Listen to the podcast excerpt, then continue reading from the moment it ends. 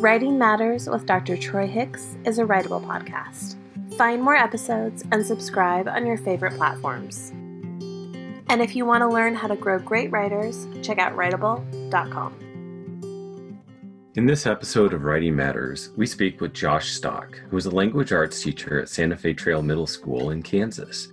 He has a number of initiatives going on, including a first year of writing workshop in his sixth grade language arts class.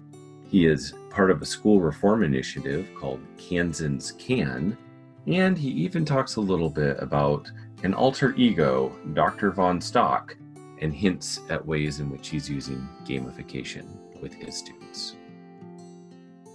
Welcome to Writing Matters.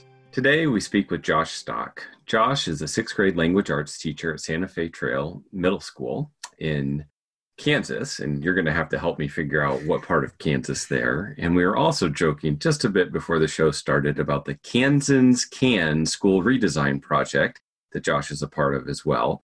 He's been recognized by the National School Board, by ISTE, um, by a number of other organizations. He's presented at ISTE and at NCTE and is just launching the full writer's workshop in his sixth grade language arts classroom this fall. So, welcome, Josh.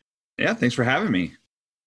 Thanks so much for being here. I'd like to begin every show by just asking our guests what your path has been. You've obviously done quite a bit so far and you've got a long ways to go, but uh, tell us a little bit about how, how you have come to where you're at in education and, and uh, some of the things that fuel you and fuel your passion as an educator. Yeah, so uh, I this is my 12th year of teaching. Um, I've been at middle school my entire time. Um, I thought there was absolutely no way I'd want to be in middle school. Uh, when I first started out, I wanted to be a high school teacher and teach literature, and it was going to be amazing. And then I student taught in middle school and realized that those were my people. Those were the kids that I connected the most with. Um, I like working through that awkward phase of middle school, um, and so mm-hmm. that that's just been a great experience. Um, I am teaching in Olathe, Kansas, which is near Kansas City. Um, and so, yeah, th- this has been a great opportunity to uh, work with a lot of different kids. Um, that's one of the things I love most about middle school is I get, um, you know, 100 to 150 new kids each year. And so um, I've been at the same school my entire time. So that's been great too, because I get the chance to now work with families that I've, I've had every single sibling and um, so they come back and they've heard legends of the weird things that go on in my classroom. So it's been a great experience all around. Oh, you got to tell us at least a little. You can't just say weird things happen in your classroom and leave it hanging like that. You got to tell us a little bit of what goes on. So, I do a little gamification in my class. And so, the theme of my classroom is my students are trying to um, capture my evil twin, Dr. Von Stock, um, and he looks like me, but he has an evil pirate eye patch, so obviously he's evil. And um, just throughout the year, they they have to face different uh, minions of his, um, and it's just different review activities. I'll bring in like last week we faced Zach the Yak on Mount Everest, and we did some character uh, analysis through that. And so, yeah, they go home and say we climbed Mount Everest and battled the giant yak. So, oh, that's great. Well, I can already tell why you've been recognized. That I mean, you have to have that kind of sensibility and mindset and willingness to just be flexible and poke a little fun at yourself and have fun with the kids too. So that's fantastic. Great. So, yeah, tell us a bit more. So, Kansans Can, it's a school redesign project, and you've been given carte blanche to uh, upend everything in your school, in your district, uh, and in your own classroom. Tell us about what you're doing. Yeah, so this was this huge project that the uh, Commissioner of Education for the state of Kansas, uh, I think it was two years ago, decided that we needed to shake things up a little bit in education in the state. And so he sent out a request for proposals from districts across the state of schools that wanted to try something different. And so my school was one of the ones that submitted an application. And so we were selected in the first round. Um, they've had three rounds since then. And so I believe there are like 100, 100 plus schools in our state that are basically just redesigning what it means to uh, be a school in the state. And so we were allowed to look at what our focuses were on. Um, there are some goals for the state, um, but overall, we were allowed to shift things so that we put more emphasis on social emotional learning, um, a lot of civic engagement, and then um, we're really tweaking our academic pillar. But we actually did a whole schedule change. We've done um, different interventions. Uh, we do these things uh, about four times a year called exploration days, where kids are allowed to pick um, three or four things that they want to explore further. And so teachers offer things from animation to um, they'll go out in the community and do service projects, um, all as a way to just reframe what we think um, education should look like. Wow. And what would you describe so far as your biggest success in that? What, what's one one piece of that puzzle that has really come into place for you and for your kids and for your fellow teachers at the school that you can point to? I think the uh, biggest thing is working on the whole child. So really focusing on on not just the academic needs. Um, I also teach in a Title One school where we have a lot of family supports that we provide. Uh, we work really closely with um, different community organizations that we can bring in resources. And so we really focus on every single aspect of the child's life to help um, them succeed in school. And so that I think has been the biggest success is just us coming together as a whole community um, to work towards this common goal of helping our students succeed. Um, and it's it's been great to see those moments when things really click into place. Um, there were rough patches when you when you have a huge change, um, but when things started clicking into place, it's been great. That's amazing. That's amazing. And as part of that, if I'm understanding correctly, you began a podcast about this whole experience of um, what you've been doing. So we definitely want to hear more about what's going on in your classroom and what writing workshop for is like for you and your students this year. But tell us a bit about your podcast as well. So last year I launched a podcast. It's the Kansas Moonshot Podcast. Um, and it was really just to spotlight some of these changes that schools are doing um, because each school is really looking at this differently um, in how they approach it. And Kansas is a pretty diverse state. And so you've got some metropolitan areas that have different needs than some of the more rural school districts um, in Western Kansas. And so each school is really focusing in on their own individual needs. And so my goal is to just highlight some of those things that different districts are doing. Um, for example, some schools are doing, um, they're actually individually scheduling each student's uh, classes. So some classes are 45 minutes long, some are an hour long. And wow. when I heard a school was doing that, I think that's amazing. I think that's terrifying for me to just mm-hmm. imagine, but just the goal is just to highlight all the great things going on across the state. Wow, the logistics of that would be yes, incredible. Although, they must have amazing counselors. yeah, yeah. Although I wonder if the students like get to then go to like an independent study, or maybe mm-hmm. they get 15 minutes off the end of one period and 15 minutes off the beginning of the next, so they have an extended time to do some enrichment or something. That's great. And so, um, through that podcast, you're reaching out to educators all across Kansas and hearing about the different types of innovations going on. And yeah, yeah, and hopefully people can bring in ideas um, that, and also make connections with other schools um, that are in a similar situation or have an idea that they want to try out. They can reach out to them, and so I try to connect people as much as possible through that. Gotcha, gotcha. And so one of the innovations you're pursuing is kind of an oldie but a goodie. It's all it's everything old is new again, and every day in the writing workshop. So tell us what writing workshop looks like for you, and what that means for your sixth graders on any given day. If we were to walk into writing workshop with you and your students. So um, that has been a huge shift for me, and one thing that I'm starting to realize is that. Um, elementary teachers have a lot of really cool resources and they know a lot of amazing things that I didn't experience in my secondary teaching um, schooling. And so uh, when they go come into my room for workshop, uh, I completely changed things up. So we push the desk back and we actually have carpet time, which I had never done before.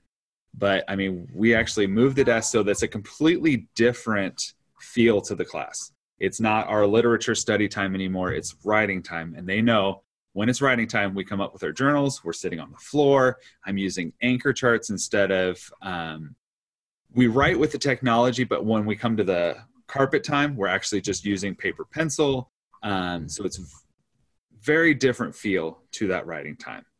Um, we are using the Teachers College curriculum for our writers workshop, and um, that's been a shift for me too because it's a more structured curriculum, and so I've I've been learning that as I go.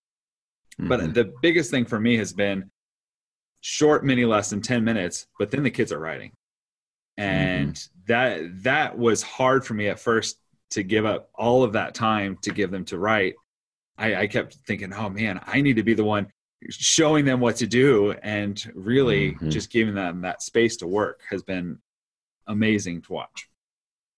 That is pretty cool. So there's this physical change in the classroom. They come to the carpet for this initial time. And then what happens? Do you allow students at their own pace? Like maybe one person's journaling for five or 10 minutes and then they go back to their seat and they pull out their computer to start typing? Or, yeah, tell, tell us what happens next. I really want to hear what those transitions look like and then how the students are able to bring their writing into digital spaces. Yeah, so I usually start off with um, I'll do a mini lesson. It's usually seven to 10 minutes um, over a topic, whether it's we've been doing a lot of brainstorming since it's still earlier in the launch phase of this. And sure. so we'll do a brainstorming activity and then they'll look through all that we brainstormed and choose something they want to write about. And as soon as they have their idea, then they go back and they find a quiet space in the room that they want to work at. Um, mm. If they're stuck, then they just stay at the carpet and I work with those kids um, so that eventually, within about five to seven minutes of um, them figuring out what they want to do, they're spread out throughout the room working, writing on one of those things that they that really inspired them. Sometimes they stick with it. Sometimes they decide this just wasn't a good idea. I want to go back to something I did before or try something new. Sure. So. Sure. And then how often do you expect them to bring something to a publication phase where they would share that either through an author's chair or maybe posting something on the class website or otherwise performing their writing? What, what, does that look like? Or are you just not quite there yet at this point that's one piece that i i'm still figuring out what i want to do because i used to have them um, publish about every two or three weeks. Um, but this has been trying to find the balance between writing and reading in my class has mm. been um, a struggle a little bit just because i love both so much. And um, so the hope is that um, about once every two or three weeks they're bringing something. It may not be polished and perfect but something that they can share um, with others. Okay. No, that, that's perfectly reasonable. And i mean i, I think that you're you're articulating a, a, significant challenge that how do we you know what, what do we do? You know we've got to move back and forth between and it sounds like you're starting to to as you mentioned build that repertoire of strategies that um, you may have uh, not uh, fully had because secondary teachers don't get quite the same experience as elementary teachers. But sounds like you're building up a, a good bag of uh, tricks and strategies to manage the writing workshop as well as to think about the content you're trying to teach kids too. That's the hope, at least. yeah, yeah. So, so are there any uh, particular mini lessons that have been uh, good starters for the kids this fall? Is there anything that they really just jumped right into? So, the all-time favorite right now has been um, we drew stick figures, and then we just drew arrows to any injury we've had. And so, anytime there was an injury story, there was almost always a really interesting, either funny or emotional or sad or some sort of emotion connected to that story. And so it was usually a pretty good jumping off point. Um, so that one was probably their favorite and had the most ideas that came from it. Um, the other one that was really popular is we traced hands and then wrote down important things that we've held on to. Um, and then we watched mm. the poem um, Hands by Sarah Kay and listened to her her poetry and they liked a little bit we, we've done a lot of narrative writing but they haven't done poetry writing yet and so getting a different spin to writing um, by, by doing the sarah kay poem really helped a lot too and so that led to some great stories as well oh that's amazing Well, and I think too, you're pointing out the fact that we've got to provide them with mentors and Yeah. give them some opportunity to, you know, just see that there are other people that are writing about similar topics. And it sounds like the uh, stick figure prompt could be one that would get them really talking and, and moving in some different direction. So I can appreciate that. So, so as you think kind of in a broader picture, then, you know, you're in the midst of this school redesign, your own classroom redesign what else is bubbling up for you as you think about what it means to be a teacher of writing what are the big questions concerns the the curiosities that you bring to the classroom as you're trying to think about what it means to help sixth graders become more capable and confident writers The biggest thing for me right now is I'm trying to find as many ways as possible to bring in real world connections to their writing and writing for authentic audiences. Um, I know there are some teachers out there that are doing some great things with blogging. Um, Brian Stabnick is doing an amazing job having his kids blog. Um, and that is like the next level. I would love to get them publishing their pieces um, online to a bigger audience.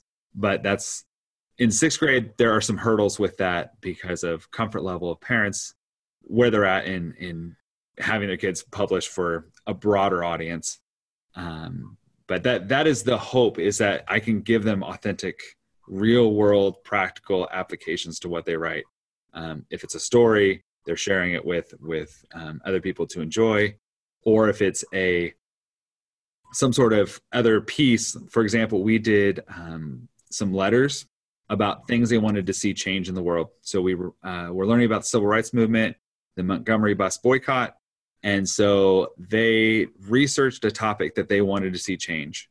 And they actually wrote letters to whoever could help make that change happen. So a lot of them, it was they wrote letters to the superintendent. Some of them said we need recess in middle school. Some of them said we needed um, different class changes. But some of them actually wrote letters to legislators about laws they want to see implemented. And they really took time and energy into what they wanted to say because they knew someone was actually going to read it. And the nice thing was a lot of those people wrote back. And I don't know if it's something that they're actually going to go out and make a law based on the writing, but for the kids to see that this person who makes these decisions cares about what they have to say and wants to respond to what they had to say. Um, it, was, it was a really amazing moment. And it was also nice because we did it at the end of the year. So these kids came back from um, summer break and had letters waiting for them. And so that that, that was fun for me to be able to share that with them. Oh, that's great. That's great. So, outside of blogs, perhaps, are there other types of digital writing you're having the students do and share even within your classroom or school, if not on a blog or in another more public space?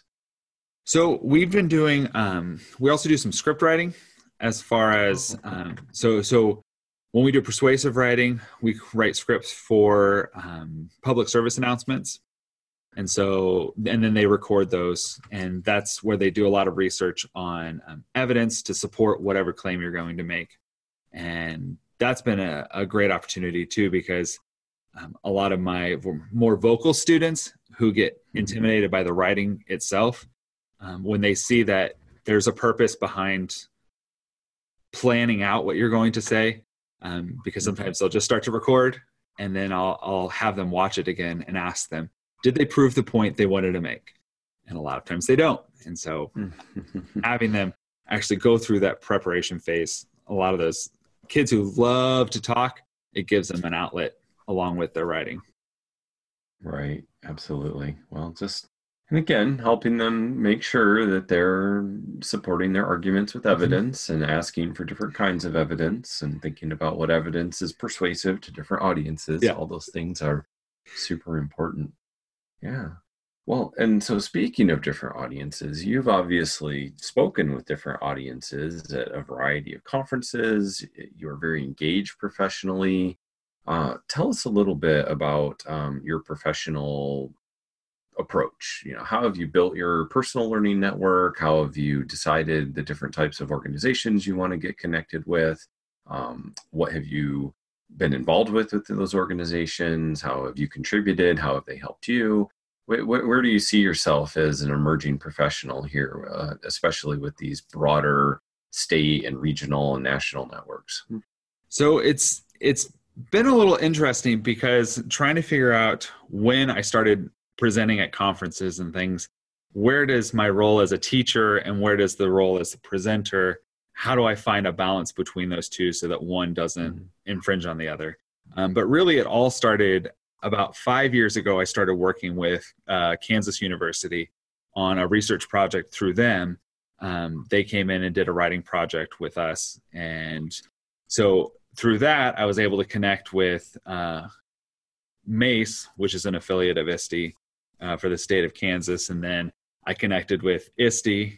And as I made those connections, it led to more connections. And mm-hmm. it, it's, it's amazing how you talk to one person, which then leads to another introduction to someone else. And a lot of the things I've had the opportunity to do have all been through either someone I connected with through Twitter or someone I connected through this research project. Um, and so that's really what I've been working on is just how can I connect with the most people. And so sometimes it's through Twitter groups, some Twitter chats, sometimes it's through um, has been probably the, the biggest one where I made the most connections, um, met the most people including you last summer. Yeah, exactly. Well, and I, I, definitely that resonates for me thinking about what you just said. Like one connection leads to the next, and then you're able to suddenly talk and be on a podcast. You're able to then present a conference proposal a year from now, or you know, you you start to figure out that it's not about the immediate thing; it's about right. the long term relationship. And I, I feel that you know over time and it sounds like you're setting yourself up well for this like as long as teachers are strategic and friendly right like hey right. how's it going how can i be helped? And, and that doesn't mean that you have to say yes to every opportunity. In fact sometimes there's really strategic and smart reasons to say no. Um, but try to say yes to something that you feel is going to push you out of your comfort zone whether it's to present at a conference or to be on a webinar or to record a podcast yeah. or do something like that. Because yeah you're you're going to have those opportunities to then make that connection which will then lead to another connection. So i definitely agree with that can you um, tell us a little bit more about that writing uh, research project you did with kansas university what was involved so in yeah uh, the project i was working on with them um, we were working on writing strategies for um, uh, struggling writers and so it was how to pair technology um, with writing. And so it was working with them, they developed a um, writing uh, tracker that tracks um, different grammatical errors that students make, and then they can track how many words they're writing. And so I was the teacher support, so they brought in the resources, and then I used their resources, and then they were able to measure how that worked. Um, but that then led to um, more consultant work for them. And so I do a lot of video productions for them. So they'll say, hey, we've got this writing strat- strategy. Uh, we want to pair it with this technology. Can you develop a video to teach teachers how to use this strategy and pair the two together? And so I do a lot of the media creation for them now. Oh, great. All of that. Let, yeah, go ahead. Oh, sorry. I was just going to say, are those publicly available or are they kind of behind a research project paywall? uh, they are in the final stages, I think. Um, oh, okay. I, at this point, I'm just the, they tell me what to do and I send them the video. And so hopefully, okay. uh, I think they're going to be available soon. But oh, I, I, know um, we've got a proposal in for ISTE coming up next summer. So hopefully, we'll be able to share more of that at ISTE. Oh, good. Well, yeah, definitely. We'll make sure that we get those shared. That sounds cool. And so then, you know, uh, this is the question that always puts everyone on the spot. But since you know so many resources and so many people to follow on Twitter and blogs to follow and podcasts to listen to and books to read and things like that, um, this is the hard one. If you had to choose just one, something that someone should focus on right now, the book that they should order, the Twitter person that they should follow, the blog that they should read, what's the go-to resource for you right now is there is there one that you can just toss out there to to help listeners better know where and how to stay informed wow that is a that is a very very tough tough question to answer hmm. um just because there are so many Um, mm-hmm. and most of mine are very uh, specific to what I'm interested in. So gamification is my my big project right now that I'm the most interested in. Um, and so I participate in the XP Lap chat, XPLAP chat, um, and it is on Tuesday nights at nine o'clock on Twitter. And that has been the one that has really helped drive me, um, just because it's such a supportive group of educators who all love gamification. And so that that's kind of been my go-to right now.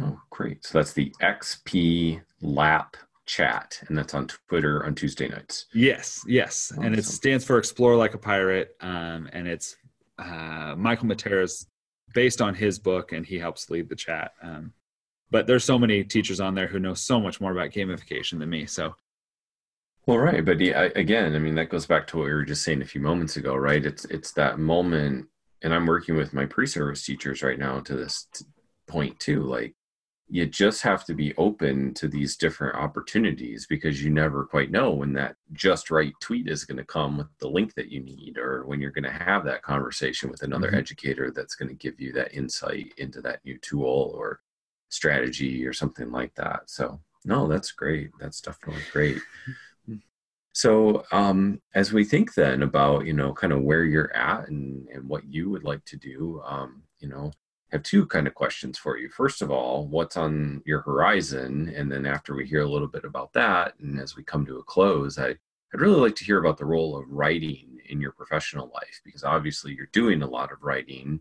whether it's lesson plans, grant proposals, uh, conference presentations, things like that. But let's hear what's next. What are the other things that you're looking at right now? You said you just submitted an ISTE proposal, so hopefully we'll see you there next summer. But what, what else are you working on, or what's got your curiosity sparked? Uh, so right now I'm working on a book proposal. Um, it should hopefully um, I'm in the final phases of that, um, and it should be uh, finalizing a contract here in the next uh, week or two, hopefully. So I'm really excited about that um, because I've been wanting to share it, but I can't until they officially send me the contract. But Oh, cool. Well, cool. Well, I won't ask you who the publisher is, but can you give us the elevator pitch on the on the proposal, or or is that absolutely, still, uh, absolutely. confidential too? Okay. No, no. So um, my uh, book is about uh, how to use teacher created videos in the classroom. So I do a lot of flip learning as well, um, and so I do a whole bunch of different ways to use those videos in the classroom, whether it's um, flip reading lessons or um, flip writing lessons or reteaching concepts. Um, I think video is a great tool, and kids love YouTube anyway. And so, how to incorporate that in the classroom to engage them and get them connected to learning. So, oh wow! So that could be a whole other podcast conversation. But yeah. if you had to, if you had to boil it down, and you, you, I'm sure you probably in your proposal and as you write the book, you're coming up with this. What what is a tip that you might give someone just just something little that could help them take an average yeah this is me recording my screen telling you what you should be doing to maybe make it a little more stylistic or a little bit better or more effective are, are there any quick strategies that you you rely honestly, on in your own production honestly it's more about quantity when you first start out because teachers get too intimidated and they focus on the the details and they want to make it perfect but I, I, found that the more I recorded, the better I got. So just going out there and recording videos uh, okay. and as many places as possible and as many different variety of videos as possible. Just get oh, out there and record.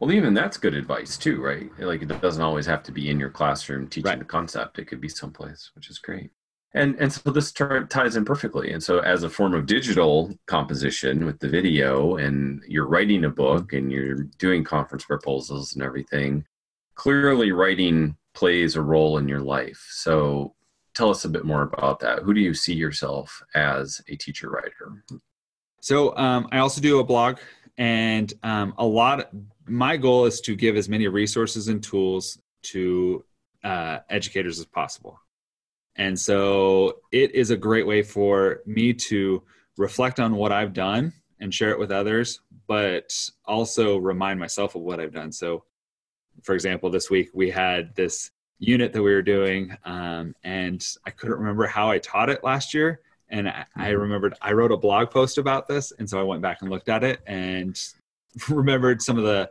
little nuances of it that I could go back and reflect on later. So a lot of writing for me is just that reflective piece um, and to be able to share that with others as well. Oh, that's great. I I can commiserate. I've done that before too. Like, I know I blogged about that at one point, yes. you know, between Google Drive and the search function on my blog. I don't know how I ever remember anything. So that's great. That's great. Well, I really appreciate all that you do with For your students and with For colleagues, and um, wish you all the best.